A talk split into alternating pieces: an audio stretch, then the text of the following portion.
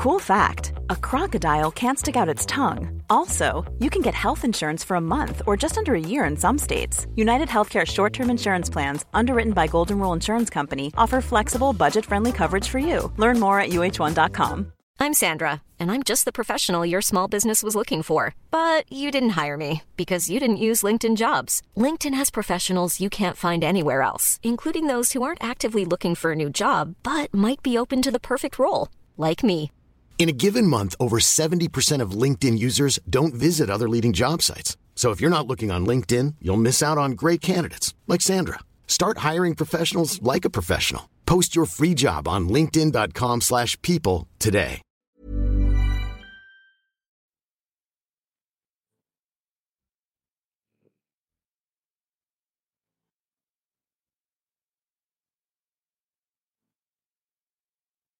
Barnpsykologerna. Hej och välkomna till ett nytt avsnitt med Barnpsykologerna, en podcast med Liv Svirsky och Lars Klintvall. Och idag har vi Linnea Lindqvist som gäst. Hej! Hejsan! Eller rektor Linnea som du är mer känd som. Eh, vi ska prata om tolerans i skolan, tyvärr apropå lite världsläget. Men kan inte du börja med att bara säga lite vem du är för de som inte vet redan? Eh, Ja, Linnea Lindqvist heter jag och till vardags är jag biträdande rektor på Hammarkullskolan. Och på min fritid skriver jag böcker, jag skriver på Expressens ledarsida, krönikor, eh, skriver i Alltinget och ja, men är mycket ute i skoldebatten. Och du har pratat om eh, finansiering av skola och sådär, alltså ganska hårda ämnen ju. Jag pratar mycket om finansiering, skolval, etableringsrätt, ehm, skolsegregation, men även givetvis eh, vad man kan göra i skolan. Jag släppte en bok i våras här som heter Att vända en skola just om hur man kan arbeta eh, på en skola för att eh, ja, men ge eleverna den utbildning de har rätt till helt enkelt. Det här, jag tänker egentligen att vi borde ha fler avsnitt med dig, så det kommer vi få göra i framtiden. Men nu har vi ett akut ämne framför oss. Ehm, men, eh, det som gör att, att ämnet blev aktuellt nu, det var ju såklart det här med Israel, eh, Palestina och liksom att det kan dyka upp, att alla blir oroliga för att det kan dyka upp antisemitiska problem i skolor. Eh, kan inte du bara säga någonting lite om vad, din, vad dina erfar, erfarenheter är kring det ämnet, att jobba med det i skolan? Eh, nej, men jag tänker att det är, det är ett väldigt svårt ämne att arbeta med. Um, nu jobbar jag med väldigt små barn, men om man tänker de som jobbar med lite äldre elever är det kanske mer, eller det är ju mer liksom alltså, tydligt och mer rakt på sak än vad det kanske är bland våra elever som är mellan 6 och 9 år gamla. Ehm, men det är väldigt svårt att, dels för att det är väldigt mycket känslor ofta in, liksom inblandade, särskilt om man kommer från området själv eller sina föräldrar som kommer från området. Ehm, Det kan också vara svårt att arbeta med om liksom åsikterna delas hemma. För då är det ju inte så lätt att liksom, när vi har, om vi har elever som kränker varandra eller som ja, men bråkar eller är elaka mot varandra, då kallar vi alltid in föräldrarna på möte. Ehm, Men det är svårt att göra det om, om de har samma åsikter som sina barn, för då kommer de inte backa oss i att tillrättavisa eleven, så att säga. Men innan vi pratar om vad man faktiskt kan göra åt problemet konkret då. Vad, eh, liksom, hur vet man ens att det här är ett problem i en skola, om man jobbar i en skola exempelvis? Är det liksom att det dyker upp klotter eller att man hör vad eleverna säger? Eller vad är... Efter Hamas eh, terrorattentat på Israel här i oktober, då vet jag, då var det en som, jag läste någon här, eh, skolgrupp på Facebook, där det var en som skrev att ja, men det är tur att vi inte har någon antisemitism för våran skola, för vi har inga elever som är judar. Men jag tänker, man kan ju absolut ha problem, men man har problem med antisemitism oavsett om man har elever med judisk, som är judiska, eh, judisk identitet eller inte. Eh, så att det handlar ju väldigt, och det är ju så varje gång det är en konflikt i området, Israel-Palestina, det området, så, så märker man ju skillnad i skolorna i Sverige. Till exempel många lärare i Malmö vittnar om det. Att man ser en, en väldigt stor ökning av antisemitism i skolan när det är aktiva konflikter i området så att säga. Men, och då menar man inte att det faktiskt är övergrepp på judiska elever, utan då är det det att, man, att eleverna uttrycker antisemitiska åsikter i andra sammanhang. Ja, precis. Det gör man ju även på skolor där det inte finns några judiska elever. Och det är såklart värre för de judiska elever som går i skolor då, eh, där det förekommer. Eh, men det kan ju vara att man uttrycker att man vill att Israel ehm, inte ska finnas kvar som land. Eller att man hatar judar. Det kan ju vara, ja, när man följer till exempel lärartwitter eller Facebookgrupper och så, eh, så ser man ju ofta det. Att lärare berättar om, och många uttrycker att det är, det är väldigt svårt att, komma att, att, att jobba med de här åsikterna hos eleverna för att det är så grundmurat ofta. Det måste väl också vara svårt för att det, det är ju rimligt att ha en diskussion. Man måste kunna ha en diskussion om världspolitik liksom, och ha legitima åsikter om en konflikt. Så. Eller hur? Det måste vara svårt också att veta var man ska dra en gräns, eller? Ja, absolut. Och det är klart att det är en legitim åsikt att ha åsikter kring ja, men hur Israels regering bedriver sin politik. Det har jag haft väldigt starka åsikter om de senaste 25 åren. Jag stöttar absolut inte bosättarpolitiken till exempel. Den tycker jag är fruktansvärd. Men det, det vi behöver jobba med i skolan det är att, att skilja på liksom hatet mot det judiska folket och vad Israels regering, vad den palestinska myndigheten, vad Hamas eller Iran eller Hizbollah i Libanon eh, håller på med. Så att vi behöver jobba på olika fronter. Dels genom ren undervisning i liksom, vad grundar sig den här konflikten i? Eh, vi behöver undervisa om förintelsen. Vi behöver undervisa om liksom, det politiska läget i området. Eh, vad har Iran för inverkan på det här? Vad har Hizbollah till exempel? Hur, och de här olika miliserna som finns. Och sen också få eleverna att förstå att de behöver skilja på det rent det politiska som sker. Men det kan ju aldrig någonsin rättfärdiga att uttrycka eller, eller uppvisa hat mot det judiska folket. För den här konflikten, alltså det handlar ju inte om, om geografiskt territorium utan det handlar om att man inte vill att judarna ska finnas helt enkelt. Det är ofta det som kan uttryckas då. Vi behöver ju liksom jobba på två spår. Dels så behöver ju vi undervisa eleverna i, i hur den här konflikten har kommit upp. Och där kommer in givetvis att, att, att eh, undervisa om förintelsen. Det finns en anledning till att staten Israel har bildats. Eh, vi behöver ju undervisa om liksom hela det här eh, politiska läget i det området. Både med Irans inverkan och Hizbollah i Libanon och så vidare. Ehm, och sen att få för, försöka få eleverna att förstå skillnaden på att ha liksom en legitim åsikt om hur politiken bedrivs och synen på det judiska folkets rätt till existens. Mm. Och det är ju det, det är givetvis svårt eh, som lärare, men där de, särskilt när man jobbar då med de äldre eleverna där det kan vara ganska tydliga uttryck eh, för antisemitism. Som inte går att misstolka liksom som att de inte förstår eller så. Men för det du pratar om nu, det är liksom ett, ett liksom någon sorts förebyggande arbete, är det så man ska tänka? Mm, ja, jag tänker att det är det enda sättet som vi kan förebygga det. Det är att vi faktiskt också eh, undervisar, för det är, liksom, det är det som är vårt uppdrag i skolan, vi ska ju vara neutrala. Alltså vi ska inte lägga våra egna värderingar och tankar och åsikter. Utan vi behöver ju också det, för det är viktigt att eleven också får en, en kunskapsbas kring hur den här konflikten en gång uppstod, vad som är de olika delarna, vilka som är aktörer i konflikterna. Att man också pratar om liksom vad Hamas är, den palestinska myndigheten, de aktörer som finns runt omkring med Iran, med Hizbollah i Libanon och så vidare. Och hur det här liksom har sett ut under historien. Det är liksom en av de viktigaste förebyggande insatserna vi kan göra som vi behöver jobba med hela tiden. Mm. Och som ändå liksom ingår i skolans vanliga arbete, måste man väl tänka. Men, om, om, men finns det några liksom mer akuta insatser man kan sätta in? Liksom, jag vet inte om man ska tänka till specifika elever eller om det är en specifik grupp med elever eller en viss klass där man känner att man behöver ha någon sorts punktinsats. Hur ska man tänka? Ja, men det finns ju mycket liksom stöd att ta till. Malmö stad har gjort ett jättestort arbete kring de här frågorna. Där ligger också material öppet på Malmö Delar, deras hemsida. Där man kan få ja, men mycket material och tips och idéer hur man kan undervisa. Både om Israel-Palestina-konflikten men även om judendom, judiskt liv, historia, kultur och så vidare. och det finns även Svenska kommittén mot antisemitism.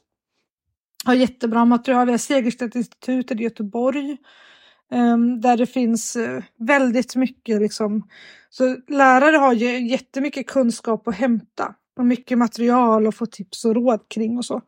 Har du några liksom särskilda exempel när du vet att folk har jobbat med det här och att det har gått väldigt bra? Jag har själv faktiskt varit på en resa tillsammans med Svenska kommittén mot antisemitism i, i Israel. Det var det ganska många år sedan jag var lärare. Men det, det som slog mig på den, det var faktiskt en av guiderna som sa att den var på Yad Vashem som är ett eh, museum över förintelsen, ett kunskapscenter och forskning där de bedriver forskning också. Eh, han sa att we need a memory to create a future och det tycker jag var så himla bra. Att om vi inte förstår hur det här uppkom och hur det har liksom utvecklats under åren så kommer det vara jättesvårt att skapa en, en framtid där vi faktiskt liksom, eh, Eh, kan motverka antisemitism. Och sen är det ju jättesvårt när jag vet jag läste någon, det var någon som hade skrivit i någon så lärargrupp på Facebook som där en lärare hade tagit in föräldrarna på ett samtal. Det, jag tror att det var på högstadiet. Och liksom det första den här eh, pappan hade sagt var ju att eh, nej men jag håller med min son. Jag tycker också, liksom, jag hatar också judar och då, så, då är det inte jättemycket man kan säga som lärare. Eller om nej. det är rektorn som har det samtalet. Så det är ju svårt när det sanktioneras hemifrån.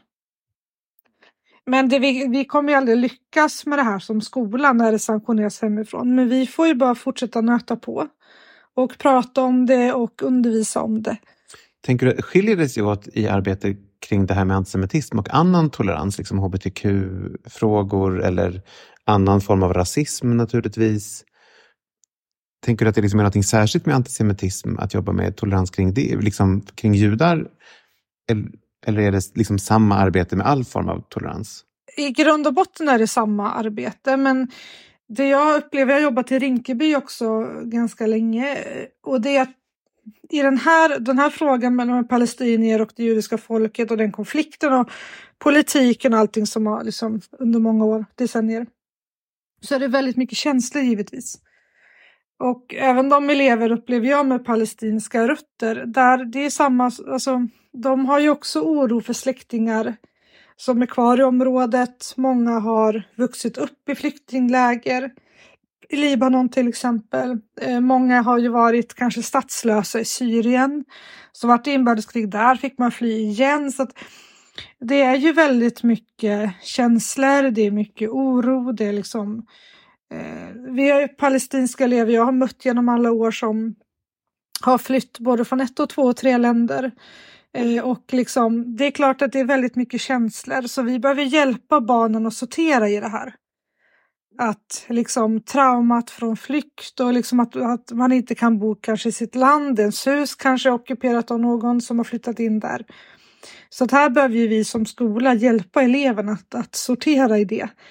Eh, och att också ge dem kunskap att de ska liksom eh, inte utveckla eh, antisemitiska åsikter. Vad menar du med det, sortera i? Kan du konkretisera? Nej, men jag tänker när ett barn kommer och kanske har varit på flykt, föräldrarna har flytt, kanske vuxit upp i läger och så vidare. Det är klart att det, det är ju väldigt mycket i barnen som vi behöver hjälpa dem att hantera, mycket känslor. Och när det då, är, när det då blir en aktiv konflikt i regionen igen så, så det, det river upp mycket känslor i eleverna, givetvis. Så där är vår roll med kunskap och liksom få dem att, att det inte ska spilla över i, i antisemitiska yttringar och åsikter. Mm. Och därför är det ju ett privilegium att få jobba med de yngre eleverna, för vi har ju... Jag upplever ändå att det är mycket lättare än om man är kanske 14, 15, 16 år. Eh, våra elever som är mellan 6 och 9 år har vi ändå lite lättare att försöka ja, men få dem att tänka annorlunda. Med kunskap då. Och då menar du inte att man liksom pratar om Israel-Palestina-konflikten nödvändigtvis, utan mer typ judisk kultur och arabisk kultur och liksom att det handlar mer om... Eller tänker du verkligen prata om konflikten? Nej, jag tänker att man först behöver prata om hur eleverna mår och känner sig, deras trauma från att kanske flytta. Vi har ju en del statslösa palestinier som har flytt nu från Syrien, för kriget där. Eh, och då kan det vara svårt för barnet att sortera vad är vad. Liksom. Eh, för de är också ganska små. Eh, men vi har ju också, jag också, som jag skrev i en krönika i Expressen, när vi skrev som jag skrev om just att den judiska skolan i Stockholm inte fick skydd. Det gjorde mig ganska förbannade att de inte fick polisskydd när de blev hotade. Eh, och där, där, där tog jag ett exempel, det var ju för ganska många år sedan, den eleven har slutat nian. Um, gick på lågstadiet då när jag började på Hammarbyskolan. Som stampade, jag ritade en israelisk flagga och sen stampade på den. Eh, och det var liksom, det var, det var första gången med så små barn som jag tänkte att oj, det här är ett antisemitiskt uttryck. Eh, och den vi hade sen, och där var det också att föräldrarna eh, såg inte något jättestort problem med det. Men oavsett vad föräldrarna tycker så jobbar vi med eleverna givetvis. Eh, så att den eleven fick en utskällning, alltså jag, jag blev så arg när jag såg det. Eh, men vi, jag tycker ändå att vi har, jag har väldigt, väldigt kloka lärare som är väldigt duktiga på att hjälpa eleverna eh, att sortera i det här. Liksom. Så att de inte utvecklar antisemitiska eh, åsikter.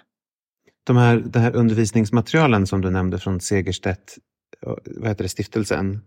SKMA, Svenska kommittén mot antisemitism, har bra material. Malmö ja. stad har jättebra material också. Vad är det liksom konkret? Vad är det Nej, men det är lektionsmaterial med, liksom, ja, med färdigt material du kan använda som lärare. Eh, ja. När du ska undervisa om judiskt liv, tradition, Israel-Palestina-konflikten. Eh, som, så, att, så att inte lärare behöver sitta och uppfinna hjulet på nytt utan det finns bra material att ta del av. Tänker du att det finns liksom några, några antingen att man tänker att det finns missuppfattningar kring antisemitism hos här små barn eller liksom att du tänker att det är... För att önskar du liksom att folk visste mer om kring det här med antisemitism och intolerans i skolan? Men jag, jag tänker att här, våra barn som är så små är ju väldigt mycket som deg. Vi kan ju forma dem. Eh, och det handlar ju väldigt mycket om att de kanske inte har, eh, har mött eh, vi, vi har ju elev, jag har haft personal, eller har personal på skolan som är homosexuella. Och eleverna kan ju ibland liksom kommentera bara oh, är du lesbisk eller så här, usch, eller så. Eh, men sen när man diskuterar det så kommer det ofta fram att de har aldrig mött det tidigare. För att i deras familj och släkt eller liksom deras värld har inte det funnits. Det är därför det är så viktigt tycker jag att, att vi jobbar med det här med barn redan på lågstadiet och inte tänker att ah, ja, de är bara barn. Vi måste jobba aktivt med alla de här frågorna. Och våra elever frågar ju också väldigt mycket öppna, nyfikna frågor. Till exempel en vanlig fråga hos oss när, man, när någon vuxen kommer till oss, är du kristen eller muslim? För hos många av våra elever så är det de alternativen som finns. Mm. Och när jag då säger så här, men jag tror inte på Gud. Jag tror inte att det finns någon Gud.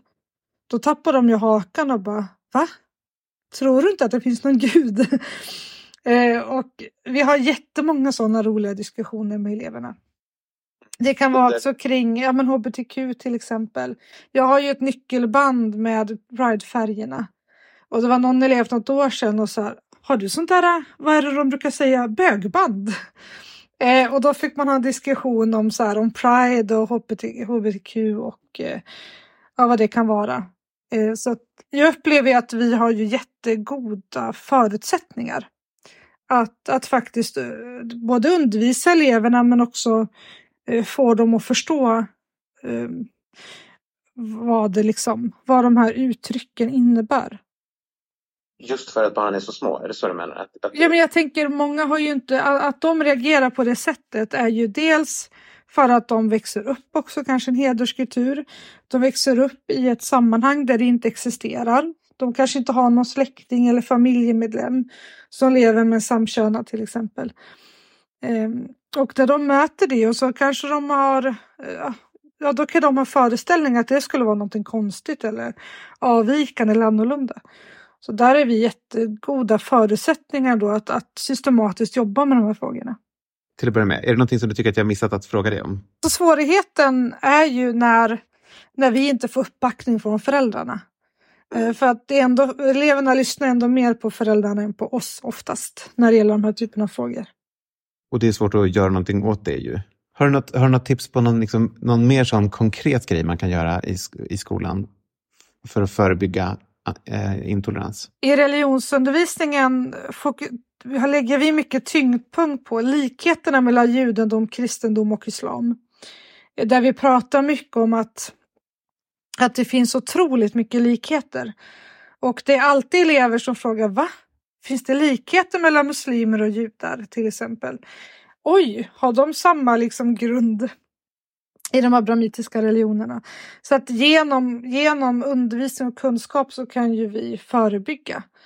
Men när det väl har börjat, börjat liksom befästa sig antisemitiska åsikter, tankar, uttryck och det sanktioneras från hemmet, då har skolan väldigt svårt att göra något åt det. Så att där, tänk, därför är det så viktigt att, att prata mycket om de här frågorna redan på lågstadiet. För där har barnen, där har ändå inte riktigt börjat befäst sig. Så att vi kan ändå eh, jobba mycket med, med elevernas tankar, åsikter och frågor och så. Och de här eh, materialen som du tipsade om, de kan vi länka till i avsnittsbeskrivningen så att man kan hitta dem. Ja, vi kan skicka länkar till de institutionerna där man kan botanisera. Eh, tack Linnea! Tack så mycket! Eh, tack ni som lyssnade. Barnpsykologerna finns på Facebook och på Instagram heter vi barnpsykologerna understreck podd. Hej då!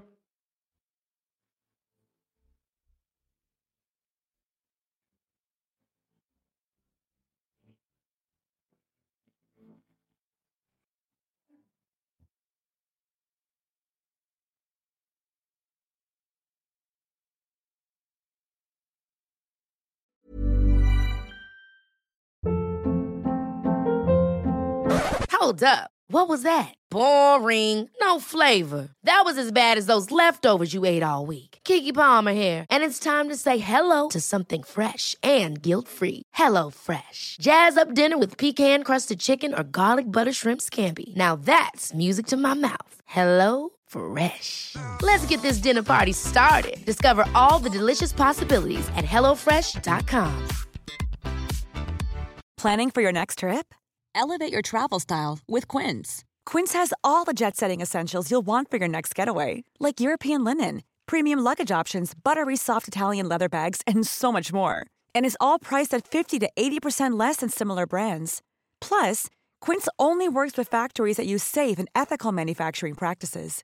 Pack your bags with high-quality essentials you'll be wearing for vacations to come with Quince. Go to quince.com/pack for free shipping and 365-day returns.